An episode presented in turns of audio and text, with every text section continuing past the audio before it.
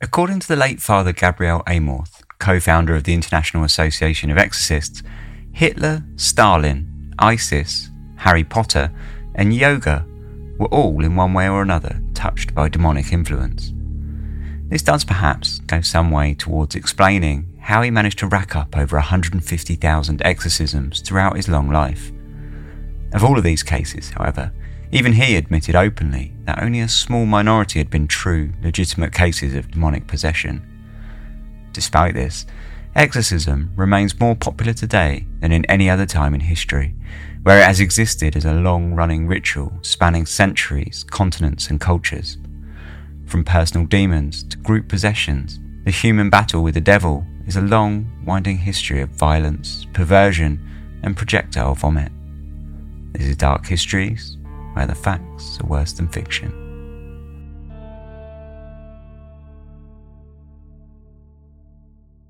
Hello and welcome to Dark Histories. It's Halloween. This is the Halloween episode. How exciting! I mean, pretty much every episode of Dark Histories is the Halloween episode, really. But, you know, this is the extra Halloween episode, I guess. So, of course, I figured we'd do something suitably Halloweeny, and we're going to be talking about exorcism before that, just going to quick shout out. Thank you so much, everyone, uh, for your uh, submissions so far for the Christmas campfire episode. Got plenty already, which is amazing because, as I say every year, it's it's pretty much my favourite episode of the year. And you know, the more submissions, the better. I'll just keep making episodes, and the more kind of Christmas campfire episodes we'll get over Christmas. So, um, yeah, if you want to send in your submission, please do so. You've got until, I guess, the 20th of December to, to get it in. So, yeah, uh, if you want to do that, then get your email into me, contact at Dark Histories. Anyway, we'll drop that there and get on with the episode. This is Demonic Possession and Exorcism Through the Ages.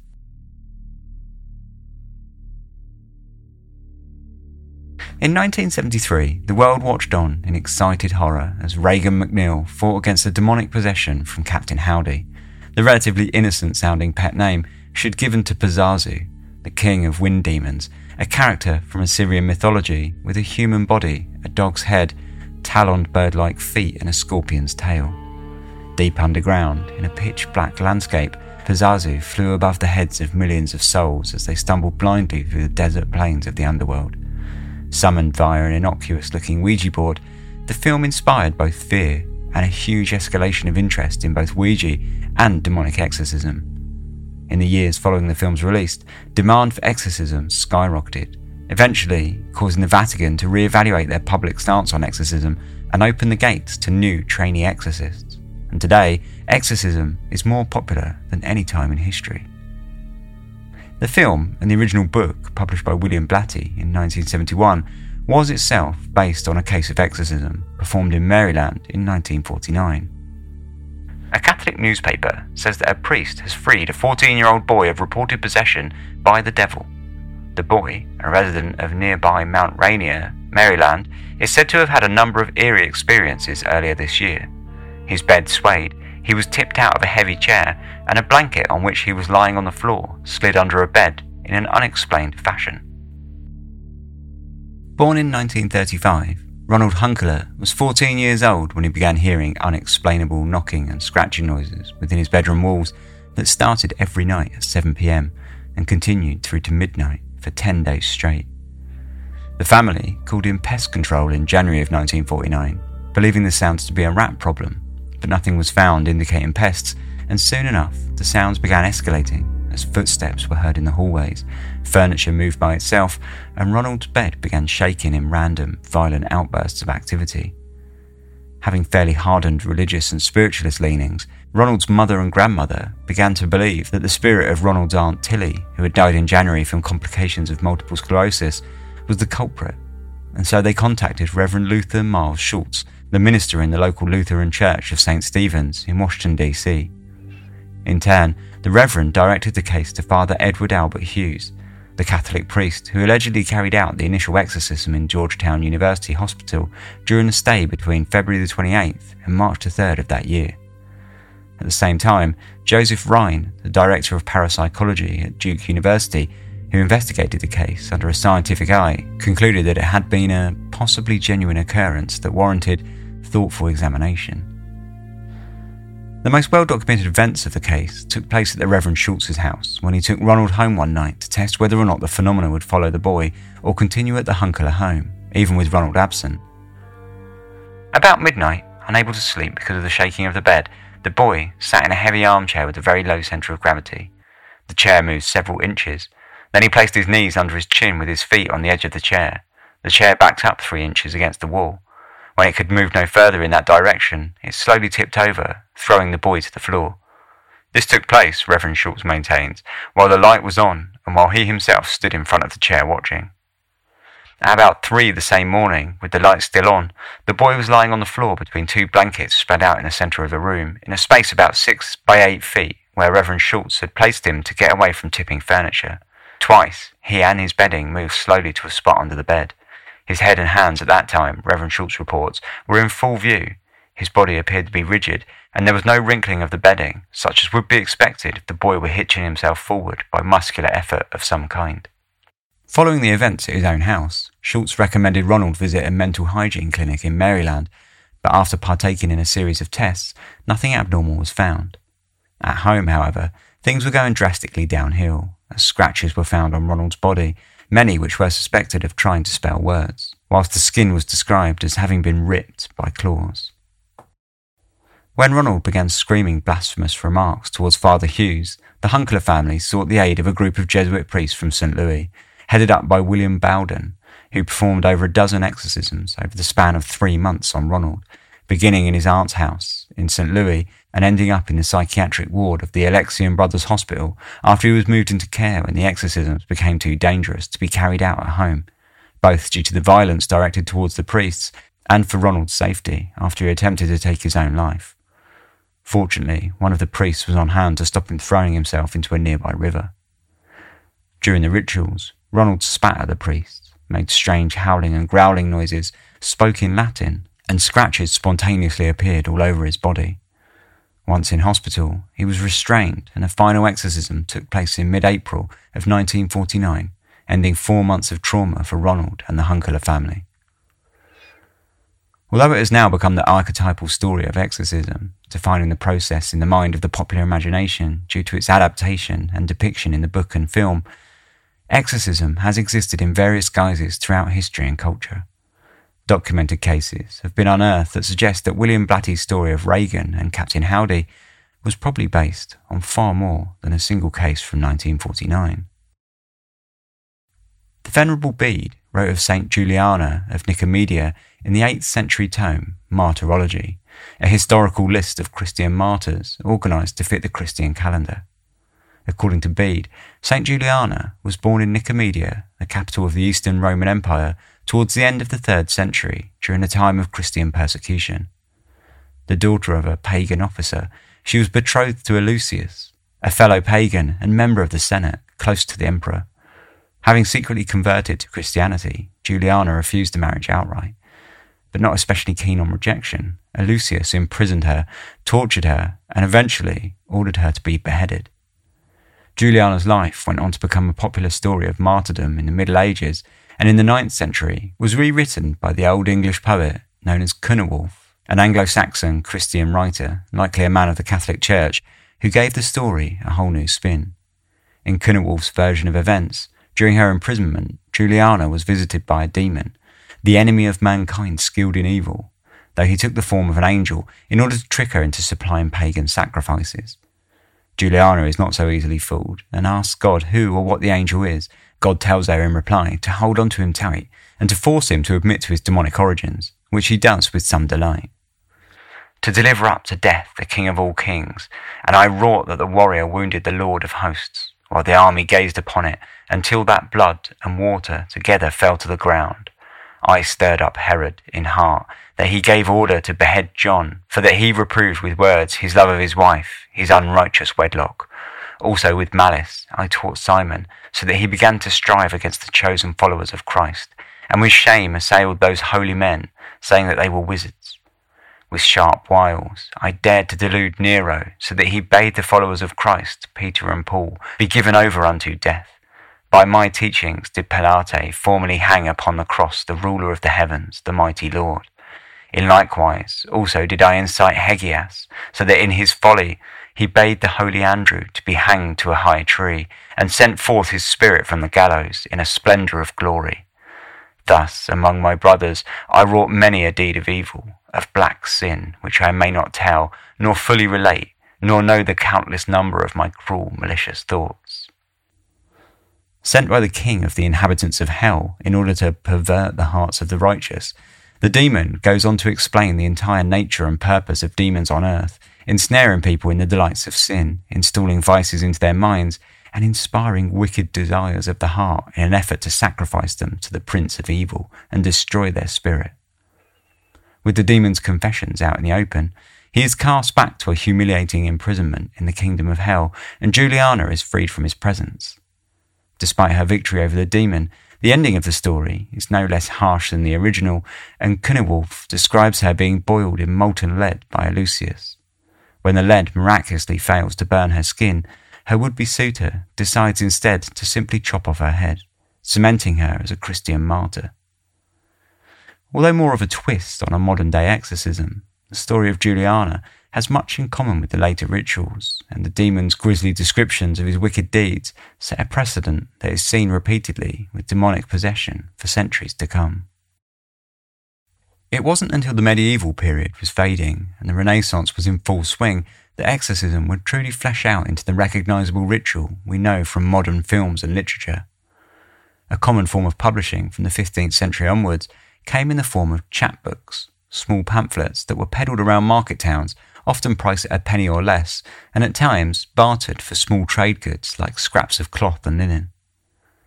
In rural England, they were often the sole reading material available for the rural working classes, and without a doubt, the only available material that dealt with news from outside of the local area for many.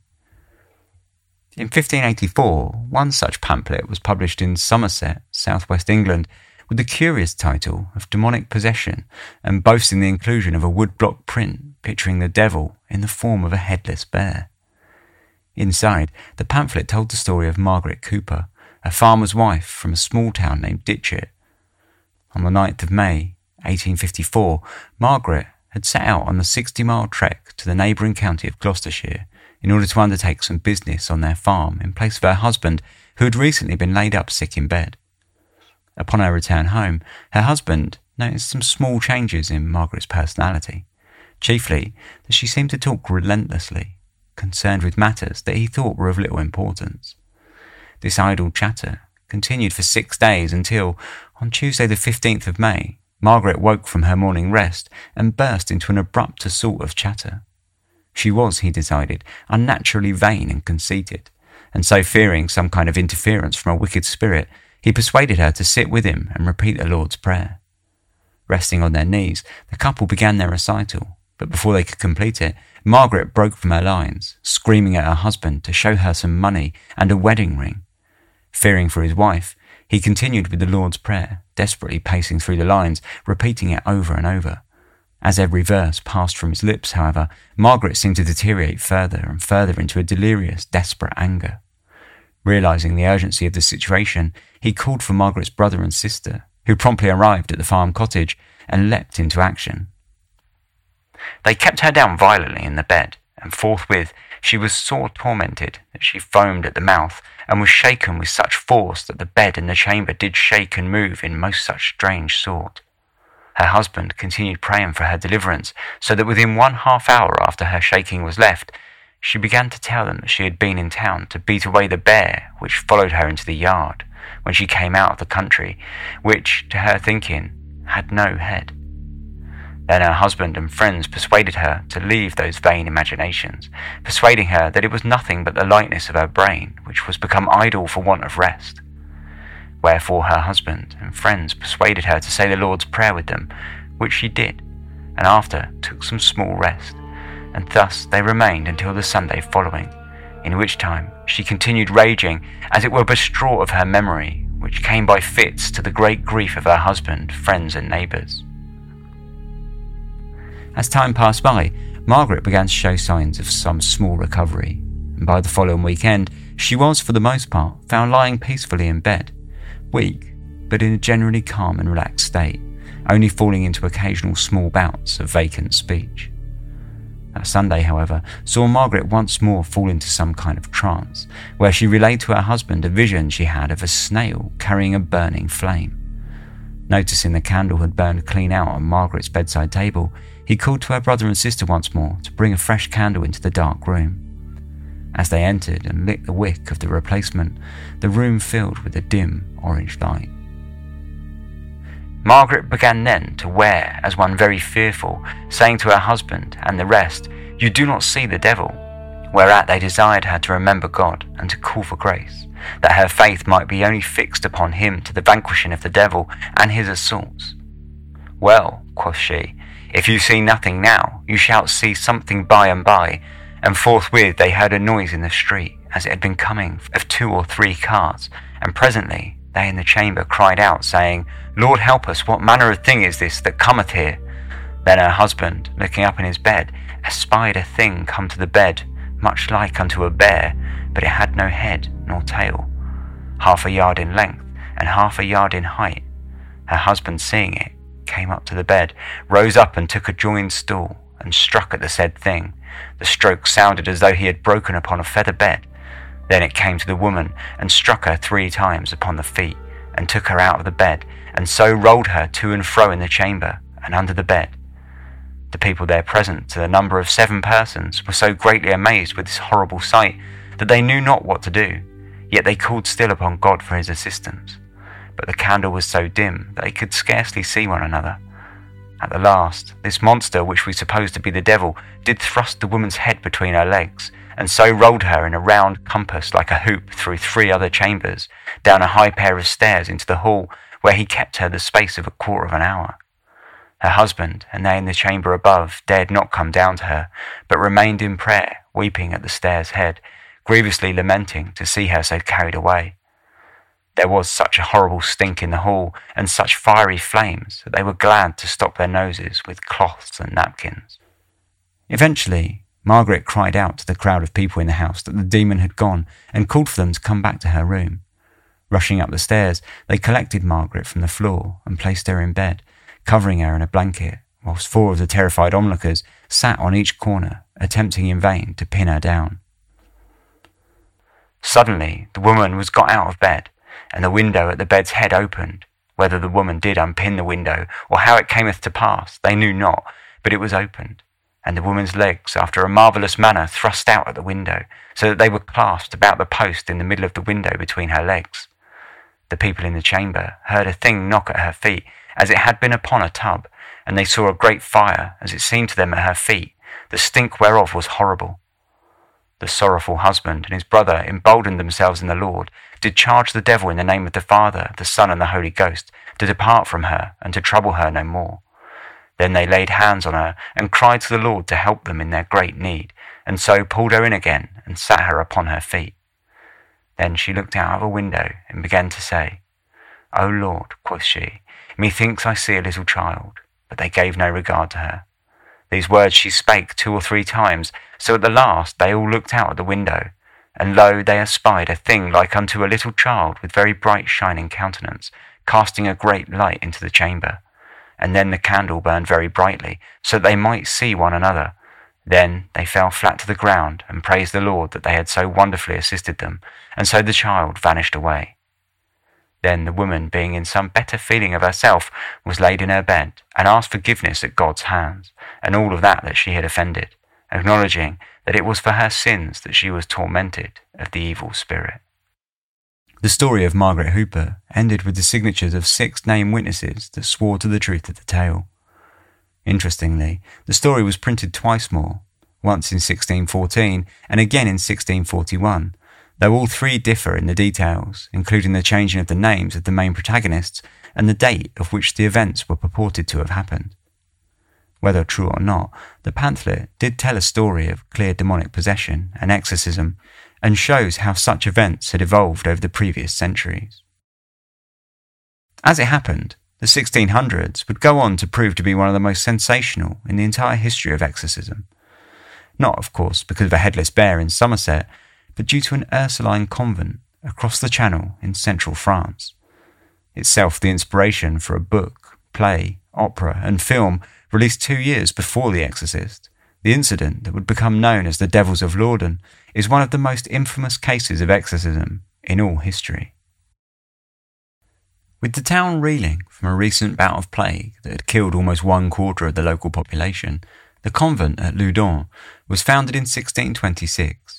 Overseen by the prioress Jeanne de Belcier, more commonly referred to as Jeanne des Anges, the convent was stationed by 17 nuns, all of whom were young women in their 20s and most of whom had noble backgrounds, with parental links to barons, cardinals, and government officials. Events at Loudun began in secret at first, with the newly formed institution seeking to conceal any unnatural happenings in order to limit the negative impact it might have on the fragile fledgling community.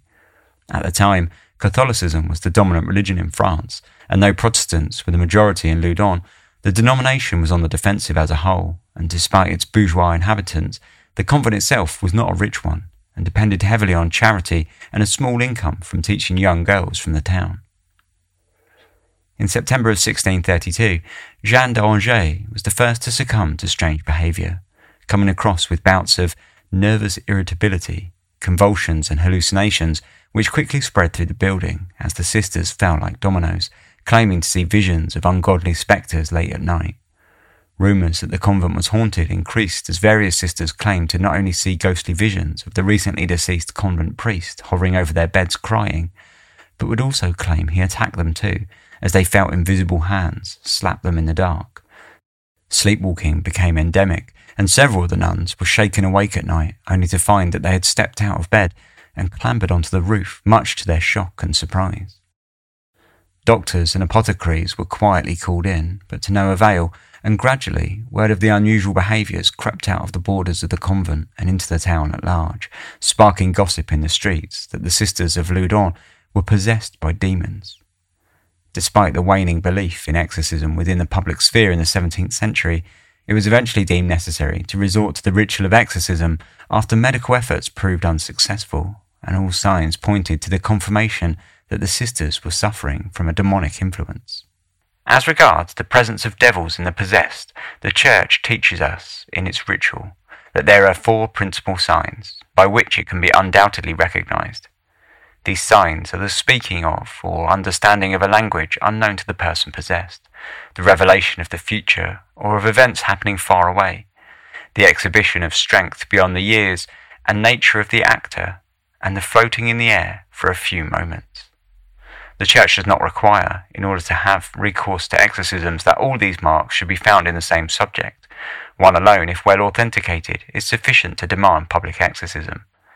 Now, they are all to be found in the nuns of Loudun, and in such numbers that we can only mention the principal cases.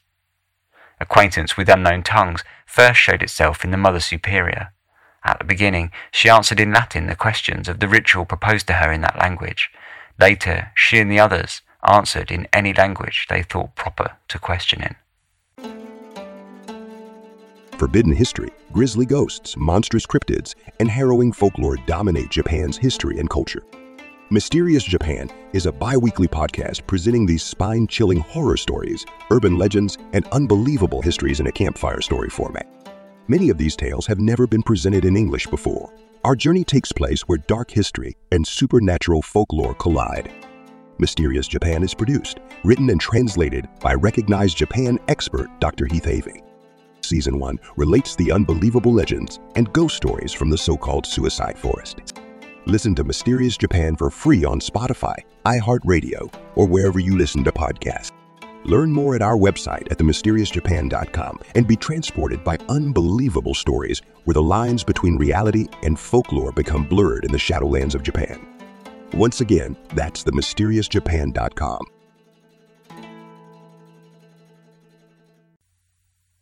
The exorcisms were performed by numerous different clergymen from various religious orders and churches throughout the region, and reports were made by all of the sisters speaking in languages as diverse as Turkish, Spanish, Italian, Greek, German, and Latin, whilst convulsing, blaspheming, and exposing themselves to the exorcists who were forced to hide their eyes in shame. Now the nuns of Loudun gave these proofs daily, When the exorcist gave some order to the devil, the nuns suddenly passed from a state of quiet into the most terrible convulsions and without the slightest increase of pulsation. They struck their chests and backs with their heads as if they had had their neck broken, and with inconceivable rapidity. They twisted their arms at the joints of the shoulder, the elbow, and the wrist two or three times round. Lying on their stomachs, they joined their palms of their hands to the soles of their feet their faces became so frightful one could not bear to look at them. Their eyes remained open without winking. Their tongues issued suddenly from their mouths, horribly swollen, black, hard, and covered with pimples, and yet while in this state they spoke distinctly. They threw themselves back till their heads touched their feet, and they walked in this position with wonderful rapidity and for a long time. They uttered cries so horrible and so loud that nothing like it was ever heard before. They made use of expressions so indecent as to shame the most debauched of men, while their acts, both in exposing themselves and inviting lewd behaviour from those present, would have astonished the inmates of the lowest brothel in the country. They uttered maledictions against the three divine persons of the Trinity, oaths and blasphemous expressions so execrable, so unheard of, that they could not have suggested themselves to the human mind. They used to watch without rest and fast five or six days at a time, or be tortured twice a day as we have described during several hours, without their health suffering. On the contrary, those that were somewhat delicate appeared healthier than before their possession.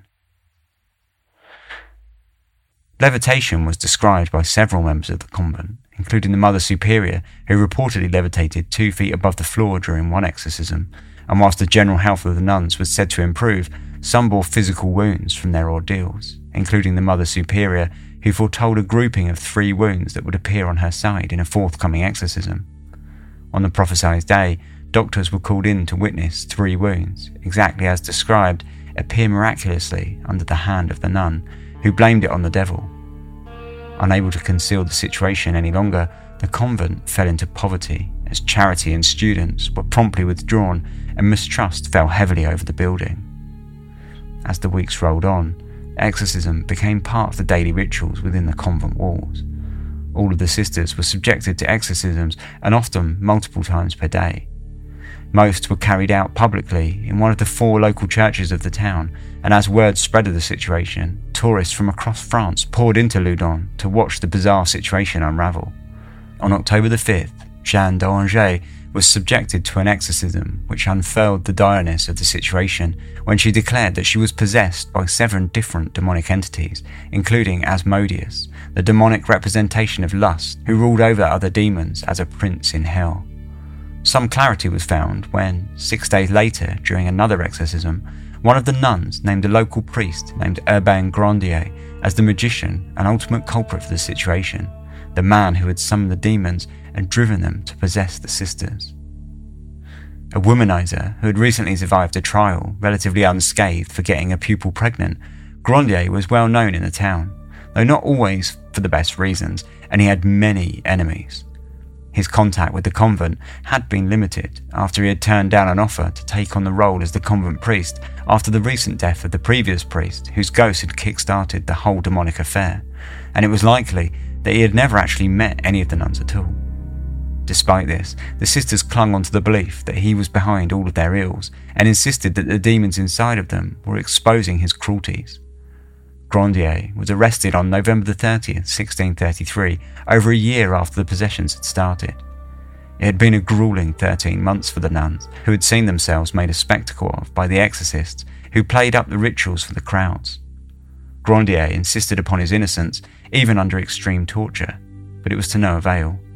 During his trial, several women gave evidence that he had seduced them and promised to make them princess of the magicians, whilst the nuns insisted that he had been sneaking into the convent for months in order to work his dark magic against the inhabitants. The sisters were observed for over 40 days, whilst the exorcisms were examined closely and various proofs of magic were collected, all as crazy as the last. Found guilty and sentenced to death on August 18, 1634, Grandier was marched into the town square, tied to a pyre, and burned alive. With Grandier now dead, one might have expected the nun's possessions to have ended, but that was not to be the case, and in many respects the situation only worsened. Jeanne des Anges, fell into a phantom pregnancy and claimed to be carrying a demonic child, but was fortunately saved by the exorcist, who commanded the unborn child to vanish, which it apparently did. In December of 1634, Father Surin, a new principal exorcist, was brought in to shore up the problem, and he attempted to do so with brutal impunity, carrying out exorcisms that were physically violent as well as intensely demoralizing and psychologically distressing for the sisters, who were forced to strip down and whip themselves in efforts to punish the demons inside. These exorcisms lasted several years, but were eventually successful, and all the demons were driven out of the sisters, the final demon being exorcised in January of 1636. Father Surin resolved to compel the last demon that remained in the Mother Superior to adore Jesus Christ. He had the lady tied to a bench. The exorcisms drove the demon into a fury, and instead of obeying, he vomited a multitude of maledictions and blasphemies against the three persons of the Holy Trinity, against Jesus Christ, and against his Holy Mother, so execrable that one would be horrified to read them. The father knew that he was about to come out, and he had the lady unbound. After trembling, contortions, and horrible howlings, Father Surin pressed him more and more with the Holy Sacrament in his hand, and ordered him in Latin to write the name of Mary on the lady's hand.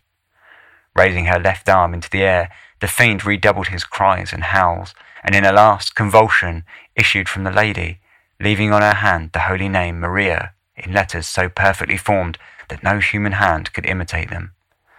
The lady felt herself free and full of joy, and a Te Deum was sung in honour of the event. In the process of the exorcisms, the convent had fallen to moral and financial ruin. Many of the sisters had left, dispersing across France seeking anonymity from the situation and returning the town to a quiet existence. Precisely what was going on in Loudun was debated both at the time and for years after. Far from being an isolated case, Loudun was one of 45 cases of mass possession in convents across the globe between 1435 and 1690, many of which shared similarities in the details of their possessions. On two occasions, including in Loudun, a crucifix was used as an object of passion by the possessed, just as it was in Blatty's book centuries later. By the end of the century, opinions on exorcism changed considerably, and with the Enlightenment in full swing, many religious orders sought to distance themselves from talk of demons, devils, and exorcism as a new scientific angle took over in all walks of life. Many of the old traditions were discussed with a degree of embarrassment and disdain by even the most fundamental ministers, though belief in the supernatural was still strong in the more rural communities across Europe and America. This strange clash of beliefs becomes particularly evident when comparing theological texts and folk pamphlets of the 18th and 19th centuries, where the beliefs of the ordinary people have been able to bleed out to a wider audience as the centuries have passed. This is witnessed in the account of Joseph Pitkin, an American merchant, sheriff, and justice of the peace from Connecticut, who was visiting Boston on business when he crossed paths with a young 23 year old woman named Martha Robertson, who claimed she was possessed by the devil. Martha had heard rumours of Pitkin's presence in the town and thought, judging by his dress, that he was a minister. She sent for him at his place of lodging. At first, Pitkin had been perplexed as to why she had called for him at all, but was soon given reason to feel some concern when she replied that the devil is disturbed at your coming. He knows you are a good man, and he hates all such, and he will roar in me anon. Martha had had a fairly tumultuous religious existence before her meeting with Pitkin. When she was younger, she had visited a touring preacher, having been inspired by his speech, but had found herself falling into a demonic fit the moment she was in his presence. The devil filled me with such rage and spite against him that I could have torn him to pieces, and should have torn his clothes off if my friends had not held me, she told Pitkin. The preacher left the room and collected four or five ministers who all came into the room and prayed over Martha for the remainder of the night, though it didn't seem to have much success, and she spent the entire time tossing around the room, filled with rage and spite against all good people. She also spent the night swearing, blaspheming, and dancing. In more recent times, she told Pitkin that she'd been possessed by the devil for the past 15 weeks. Pitkin agreed to pray with her, and the two spent a difficult evening, whilst Martha flipped in and out of demonic fits that saw her scream and shout in rage before relaxing back into her usual calm self and continue with prayer. This continued for several nights, between which Martha said she sat up in bed and could hear the bleating of goats in the dark street outside, as well as terrifying gusts of wind that threatened to take off the roof of her house. In stark difference to other cases of exorcism, Martha was gradually restored to her usual self, not by a dramatic plea to God, but gradually over time, and her story is concluded when Pitkin visits her two years later and she is already at peace. Pitkin's diary is set at a time when old lights, those who held the traditional views of the church, battled with the progressive ideas of the new lights, the religious who believed in the emerging philosophies of a more personal, informal form of religion. The touring preacher that first bore witness to Martha's possession was one of the New Lights, and Pitkin accused him of attempting to exorcise Martha and of even placing the demon within her himself, both of which were heretical charges to the Calvinist Americans of the time. Far from being a shunned praxis, exorcism amongst the general populace, at least in America during the time of the Enlightenment, was alive and kicking and part of a much bigger debate within religion itself. Exorcism was not a fusty ritual destined to the footnotes in an age of science, but rather discarded by the old lights as an over emotional practice, better suited to the tactless new lights and their disruptive ways. As the Enlightenment progressed, however, new ideas permeated throughout society. Exorcism did eventually fall out of favour in almost all levels of religion. Cases did not dry up completely, and exorcisms were still carried out throughout the 19th and 20th centuries, but at a much reduced rate. This did not stop them from being sensational, however, and some of the most spectacular events to be recorded have come from within this time period. The exorcism of Anna Ecklund is one such case, taking place in Iowa of 1928. Sensational in the extreme, it is perhaps only upstaged by one other case from South Africa in 1906 when a young Zulu girl was reportedly possessed by the devil whilst attending a Catholic missionary school.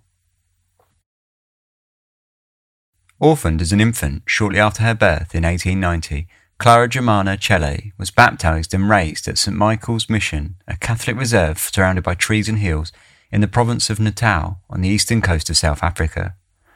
Outside of her situation as an orphan, there is very little known of Clara's life for the first 16 years. However, it's doubtful that it was one of particular happiness, given the veiled references to her being a victim of sexual abuse around the age of six or seven made by Reverend Erasmus Horner, who later wrote about the case in 1927. An intelligent child, she had been described as having a good memory, adept at feminine handiwork such as knitting and sewing, and was fond of playing tricks whilst at school, though she always acted honestly. It was events that kicked off in July of 1906 that Clara's case is most famous for, after she approached the Reverend during confession, handing him a scrawled note that pledged her soul to the devil. The Bishop of Natal, Henri Delalle, was called into the mission in order to question Clara, but when he demanded to know the name of the demon, she refused to speak his name aloud. She spat out the letters D I O A R, though who or what she was referring to fails to match up with any known demon in religion or folklore. Far from being one of her usual tricks, however, events soon escalated beyond the realm of the natural when Clara began speaking in several different languages, including Latin, German, and Polish. She climbed the walls on her hands and knees and floated in the air six feet from the floor. As two of the resident nuns struggled to pull her back down to the floor, they found themselves lifted from the ground by the force of the levitation. The only way they were eventually able to bring her down was to sprinkle her feet with holy water. Doctors were called in, and opium pills were administered in the vain hope that they might sedate her enough to keep her on the ground. But the drugs had no effect, and on one particularly shocking evening, Clara ignited in a scene of spontaneous combustion, her skirt bursting into flame in front of a handful of terrified witnesses. Bishop Delalle continued to question her, and when he and the Reverend discovered that she appeared to possess some form of telepathic power, including knowing the movements of both the bishop and the reverend, as well as people of the clergy in Rome that she had never met, he promptly authorized Reverend Horner to carry out an exorcism. Beginning the exorcism proper, I grasped in my left hand the stole which had been placed about Germana's neck and drew it firmly under her chin. With the right hand, I held the ritual. Father Apollinarius had hold of my shoulder to steady me, Several sisters had come into the sanctuary so that seven or eight were present, and there were also the eight large, strong girls, All who could clung to the raving and howling Germana, and all, together with Germana and her chair, were lifted up free of the floor. I was witness to this myself, as well as the sisters in the chapel and the school children in the main body of the church.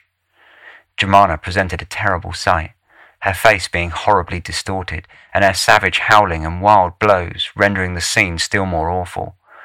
Sister Lutgardis received a powerful blow that left a blue mark on her arm. Meanwhile, I continued the exorcism with all my strength so that the perspiration rolled down my face. The poor girl became increasingly violent. Her entire body swelled out as if distended by bellows. Her eyes fairly pierced me with rage, and some invisible power lifted both her and those holding her up from the floor. Finally, I ordered her hands clapped in handcuffs and her arms and feet tied together but this proved a gigantic task. Meanwhile, Sister Hilaria and Sister Savatia, the superiors of the mission schools at St. Michael's and Himmelberg, had arrived, saying that even at a distance the air seemed filled with sounds of a wild howling. Though everyone who could possibly approach Germana assisted in trying to put her in bonds, we succeeded only after three hours in finally handcuffing her. Her arms were stiff and almost unbendable, and she was continually being lifted up with her chair by the evil one, amid ear deafening noises and pandemonium. Finally, Sister Anacleta succeeded in seizing the raving girl with both arms clutched about her waist, while Sister Lutgardis and Sister Savatia, with the aid of the girls, bound her feet and limbs. While Germana's right arm was being clapped into the handcuff, she suddenly jerked the arm from the two girls holding it and clutched Sister Anacleta with such an iron hold about the throat that she was nearly choked. At the same time, Germana and the chair on which she was sitting soared so high into the air that the sister, though quite tall, touched the floor only with the point of her shoes. Only a concerted effort of all present freed the sister from Germana's throttling clutch. Hardly had the feet been tied then that the rope broke, but when the sisters, in their efforts to bind her still more securely, placing their weight upon her limbs to hold her down, they were lifted up from the floor together with the possessed girl, Continuing, however, the prayers of the exorcism, I commanded the evil spirit in the name of God and of the Church to abandon his victim. The exorcism continued throughout the night in a violent fashion. At one point, Clara bit one of the sisters, trying to restrain her, leaving a red row of teeth marks on the skin, and in the centre of the wound, a blister swelled, filling with fluid, in what was described as something like a snake bite. Finally, long after sunrise, Clara slumped to the floor. There she writhed and twisted like one in the agony of death, and then stretched out full length. All was over. Germana was freed from the terrible demon. The struggle ended at half past nine in the morning, September the 3rd, 1906, in the Mission Church of St. Michael.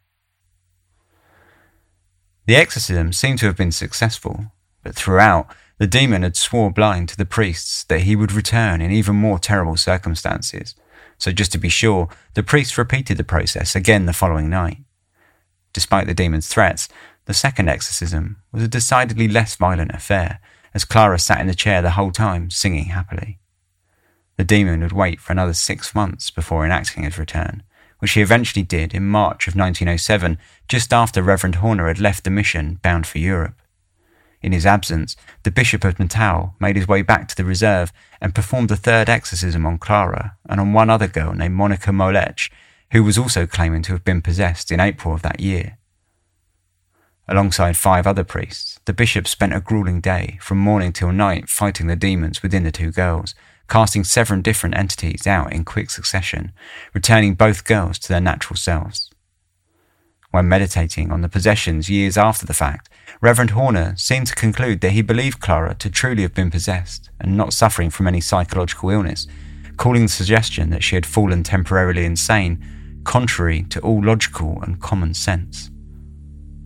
Following the supernatural events at the mission, Clara went on to live for another six years trouble free from demons before she died of consumption in 1913 at the age of 22. Her story lived on in an obscure pamphlet published by the Mariannhill Mission Society in 1927. Despite theological problems and a long tradition of abuse, fraud, and skepticism, exorcism continues unabated from ancient Mediterranean Christians with their miraculous scriptures through to the modern Catholic dichotomy of clinical psychology and incense smoke. More popular than ever before, the ritual continues the world over and as questionable as the practice becomes for the unbeliever, faith only continues to grow in the devout. During the exorcism of Clara Germana, the Reverend Horner said he saw a weird fire burning in her eyes. The diabolical rage, he wrote, the hateful stare, that uncanny glow in the eyes of the possessed speak volumes, more than human tongue can utter or pen depict. There you learn to believe in the powers of darkness and their diabolical work.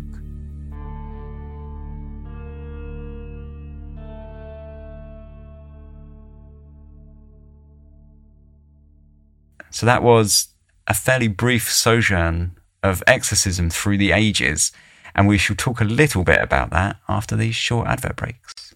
Welcome back. So, yes, a fairly brief journey through some of the more sensational, I guess, sort of reported cases of exorcism over the years.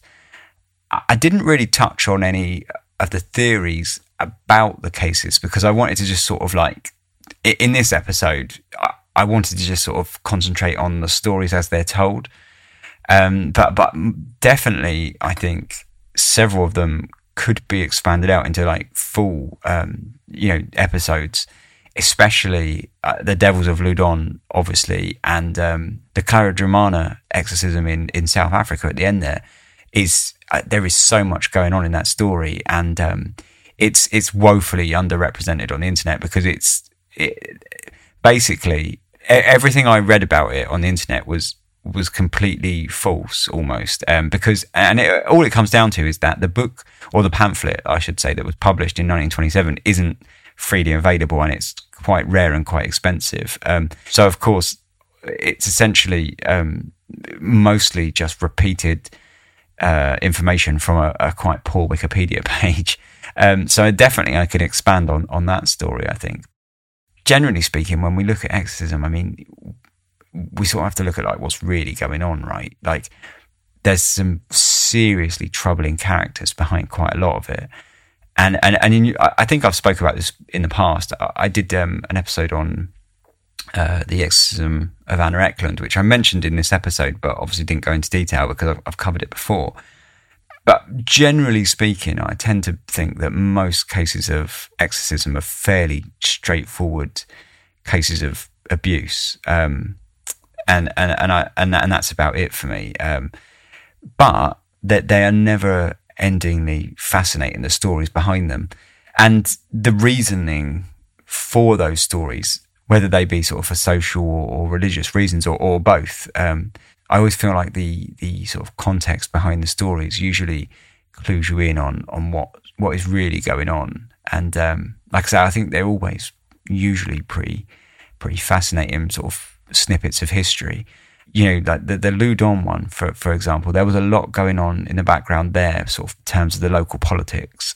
Grandier was uh, clearly a, a bit of a character and clearly disliked and had made a lot of enemies in the local area and it basically sounded like a stitch up to me. Uh, but but it, but that, but but is is one of the more interesting ones in that in many respects it sounds like a stitch up, but it's also multifaceted because I don't think the nuns were, were necessarily the ones performing the stitch up. I think the nuns were almost sort of like uh, sort of, uh, sort of puppets in a, in a bigger game, if you like, um, and it, and and they themselves had their own reasons for for for doing it, um, and and it's really interesting. Um, and I say it, there's about two or three different levels that that kind of can explain what happened at Loudun, um, and that's before we even sort of touch on the whether or not it was really sort of demonic possession or not. Um, so so so I think it's a really fascinating story. Um, uh, again, with the uh, the Clara Germana one, um, you know that that sounds like a common situation. Honestly, it sounds like a, a, troubled child. It's it's really interesting. A lot of the stories, the way they tell her story on, online, are like, oh, she was a you know a happy child and all this, and I, and I think they do it for effect because they want to say, oh, you know, she was a happy child, an orphan, but did well at school, and and then she went down this dark. But that's not true. Actually, she, she had an awful childhood. Her parents were um, uh, accused of witchcraft against her, um, and it sounds like she was more than likely um, sexually abused uh, by her parents and the locals um, in one way or another um, when she was like six or seven years old. Um, so she didn't have a happy childhood at all, um, despite what those stories on the internet say. It's just not true. And, and I think her case is, is probably one of trauma playing out um, in a teenage girl who was then abused by, uh, you know, in the name of uh, a religious ritual. Um, I think it's probably more to do with it. But what I, I think um, is interesting amongst all of these stories is that you have all these reasons, whether they be social or political or religious or, or whatever.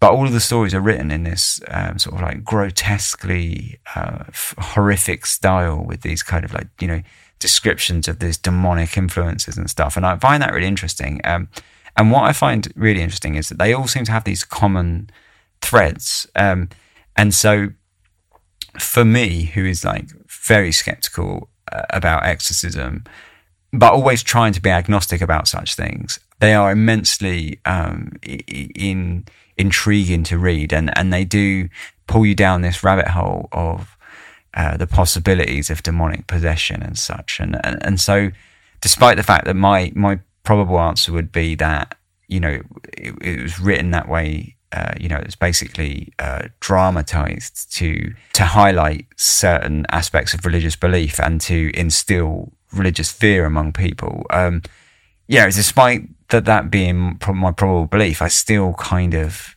kind of am intrigued by the idea of it all. So yeah, probably in the future I will uh, do more about a couple of these stories um, and, and and sort of tell the tell them a bit more in detail. But I hope you enjoyed the episode as it was today. Anyway, happy Halloween. I hope you have a great one. Uh, whether you're out trick or treating or dressing up or, you know, just settling in to watch a few horror films, which is pretty much my plan.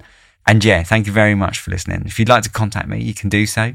Email is contact at darkhistories.com. Uh, you can go to darkhistories.com, which is the website that sort of has the hub for, which is sort of the main hub for pretty much everything. You can find out all the ways of contacting me. You can get on the Discord through there. You can find all the ways in which you can support, or you can buy merch or the Dark Histories books. And you can also find links to all of this uh, in the show notes as well, if you so wish. One last call just at the end of this episode, just uh, if you would like to, um, if you would like to be involved in the Christmas campfire episode, then to send your story in before December the 20th. But otherwise, say I'll leave you there Thanks very much for listening as always. Have a fantastic Halloween. Stay safe. Sleep tight.